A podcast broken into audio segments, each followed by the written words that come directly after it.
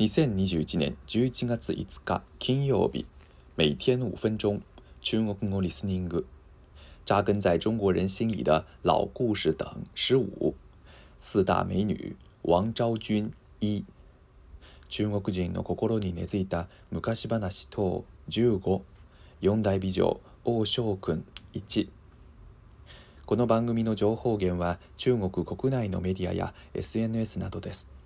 中国語の原文と日本語の訳文はあなたの知らない中国語のブログに載せています。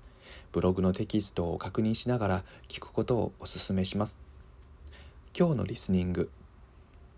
大家好，从今天开始，我来介绍古代四大美女的第二位王昭君。关于王昭君的史料非常少，所以后世对她的了解也没有那么详细。所以，和王昭君有关的故事推测的成分很多。比方说，有关王昭君的名字就有不同的说法。主流学说认为她姓王，名强，字昭君。也有人认为，王昭君除了姓王可以确定之外，她的名、字都不详，很可能是本来就没有，后世因其政治封号才习称王昭君。王昭君出生于汉朝南郡的某个地区。王昭君的父亲是一个姓王的种地人。据说这个庄稼人因为一直没有孩子，便到附近的屈原庙进香许愿，祈求得到一个像屈原那样忠于国家、热爱人民的后代。结果真的很灵验。八月十五日的夜里，他的妻子梦见一轮明月。投入怀中，不久便生下一个比天仙还标致的姑娘，这就是王昭君。昭君从小聪明伶俐、勤奋好学、心地善良，特别喜欢望月吟唱。其父老来得女，将她视为掌上明珠。公元前三十六年，汉元帝昭示天下，便选天下美女。来做自己的妃子。王昭君因其美貌，被选为南郡地区的第一名。元帝下诏，命其择吉日进京。其父云：“小女年纪尚幼，难以应命。”无奈圣命难违。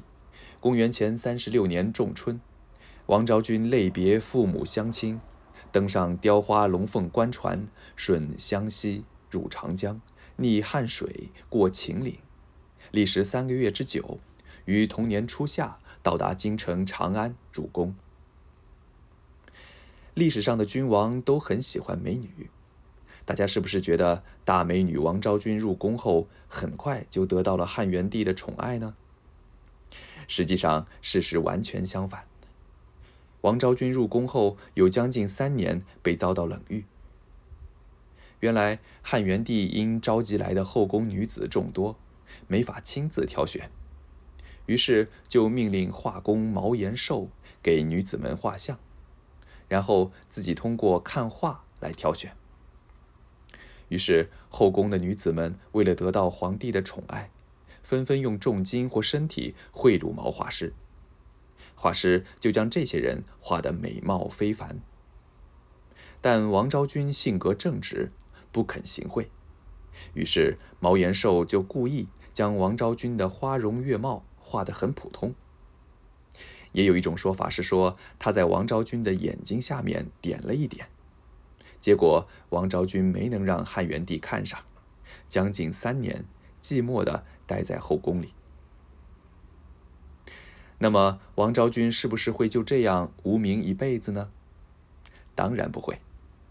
下一集我就来聊聊王昭君人生中最大的转折点，也是她被列入古代四大美女的最主要的原因，敬请期待。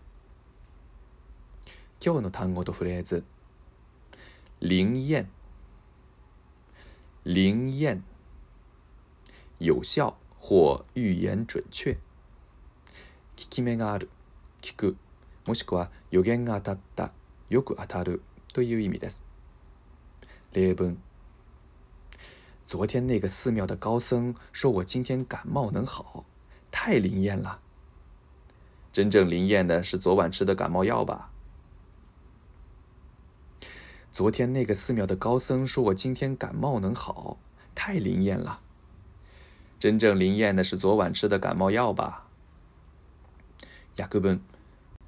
昨日あそこのお寺の住職さんが私の風邪は今日治るって言ってくれたけど本当に当たった本当は夕べ飲んだ風邪薬が効いたんじゃないの以上です良い一日を祝大家每天过得快乐再见